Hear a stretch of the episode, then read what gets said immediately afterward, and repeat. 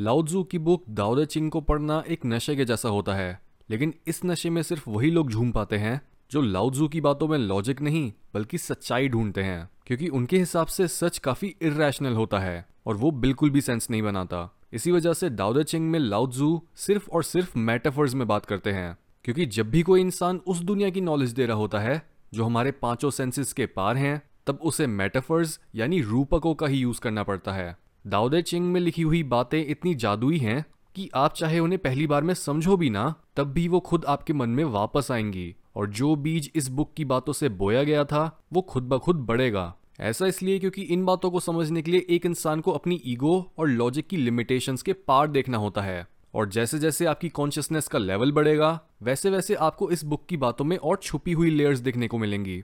इसमें बोली गई बातों की गहराई का कोई अंत नहीं है। हर शब्द सौ किताबों के बराबर है। आप लाउजू की बातों को गलत भी साबित नहीं कर सकते, क्योंकि वो कभी कोई आर्ग्यूमेंट ही पेश नहीं करते। कुछ ऐसा ही स्वभाव है दाविस्ट फिलोसफी का। इसलिए अब बात करते हैं लाउजू की दाउदे चिंग में दिए सबसे ज़रूरी लाइफ लेसन की।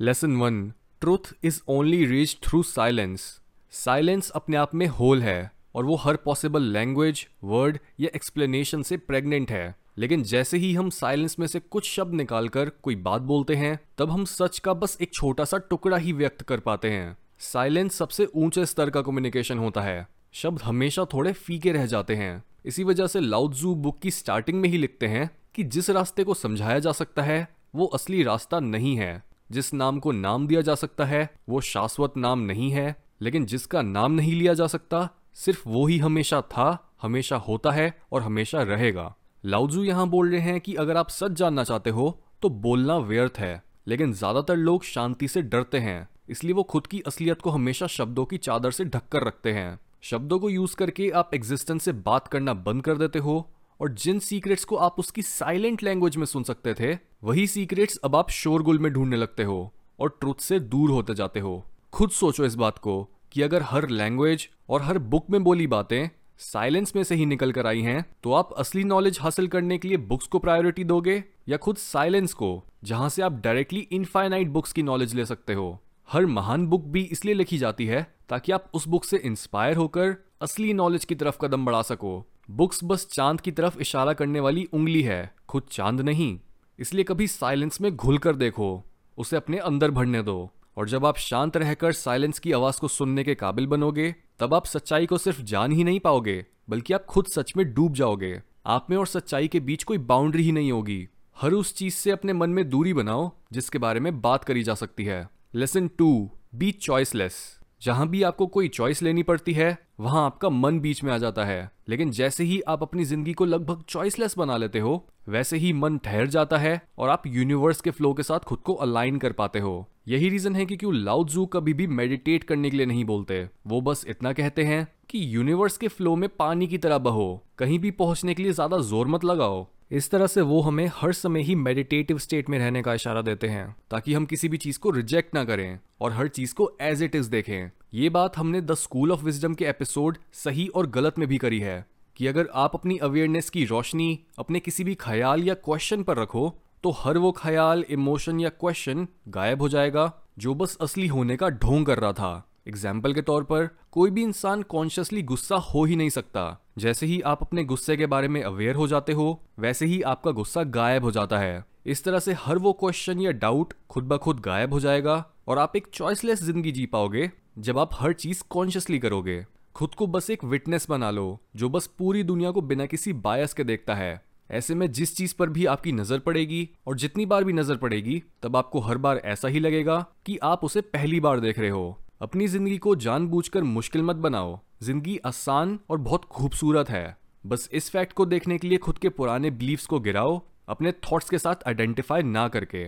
Lesson three, love without hate is not true love. जो प्यार नफरत को भी प्यार नहीं दे सकता, वो प्यार कमज़ोर और नपुंसक है। बिना हेट के लव अधूरा है। क्योंकि हेट लव का ही एक पार्ट है। वो उसी की संतान है। प्यार को अच्छे से समझने के लिए फ़र्स्ट लेसन को ध्यान में रखो। क्योंकि जो चीज़ आप साइलेंस में सुनोगे, उसी आवाज़ और उसी जगह तक आपको प्यार पहुंचाएगा। बिना जुदाई और नफरत के, प्यार के दिल में एक छेद रह जाता है, जिसे सिर्फ़ नफरत ही भर सकती है। दुनिया में इतनी ज़्यादा हेट इसलिए है क्योंकि लोग हेट को रिजेक्ट करते हैं और उसे ऐसे ट्रीट करते हैं जैसे वो इस अस्तित्व का पार्ट है ही नहीं। इसी वजह से हेट हमारी परछाई बनकर हमें अनकॉन्शियसली कंट्रोल करने लगती है।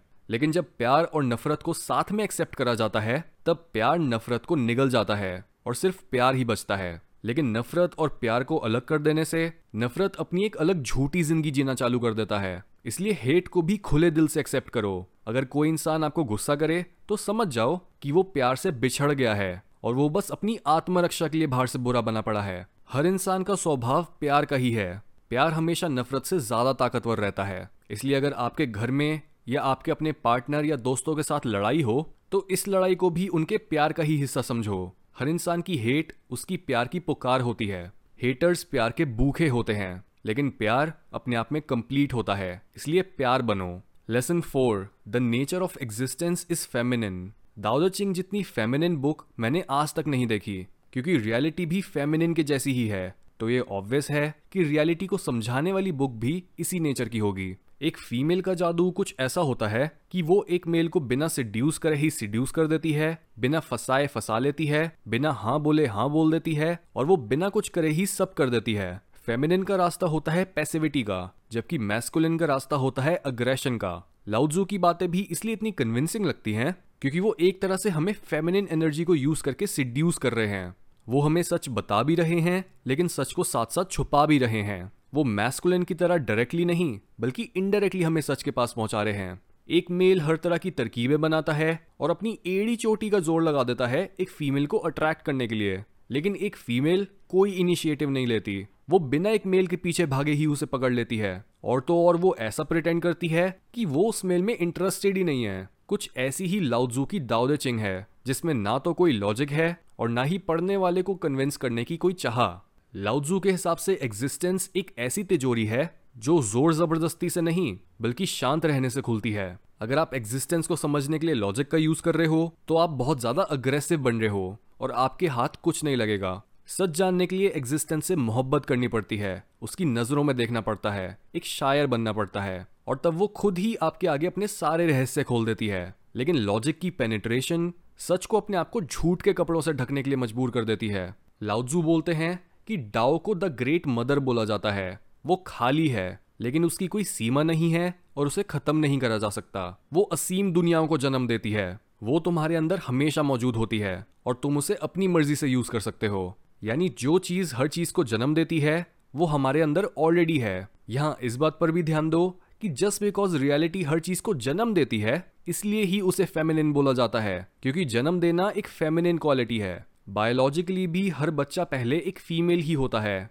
और टेस्टोस्टेरोन के रिलीज़ होने पर ही उन फीमेल फीटिस में से आगे चलकर एक मेल बच्चा बनता है। रियलिटी की नेचुरल स्टेट फेमिनिन है मैस्कुलिन नहीं, हम सब यूनिवर्स की कोख में हैं, और हम यूनिवर्स से भरे हुए हैं। इस यूनिवर्स के एफर्टलेस एक्शन को ही डाव बोला जाता है। यूनिवर्स कोई मेहनत और जरा सी भी जल्दी नहीं मचाता। लेकिन वो अपने सारे काम पूरे कर लेता है। इसलिए हमेशा डाव में रहो और जैसा कि लाउजू बोलते हैं कि कलर्स आँखों को अंधा बनाते हैं, आवाज़ें कानों को बहरा बनाती हैं, फ्लेवर्स टेस्ट को मारते हैं, ख्याल मन को कमज़ोर बनाते हैं और डिजायर्स दिल को सुखा देती हैं। असली मास्टर दुनिया को बस ऑब्ज़र्व करता है, लेकिन सिर्फ़ अपने इनर विजन को ही ट्रस्ट करता है। वो बिना अटैच हुए चीज़ों को आने और जाने देता है और उसका दिल खुले आसमान की तरह आज़ाद होता है।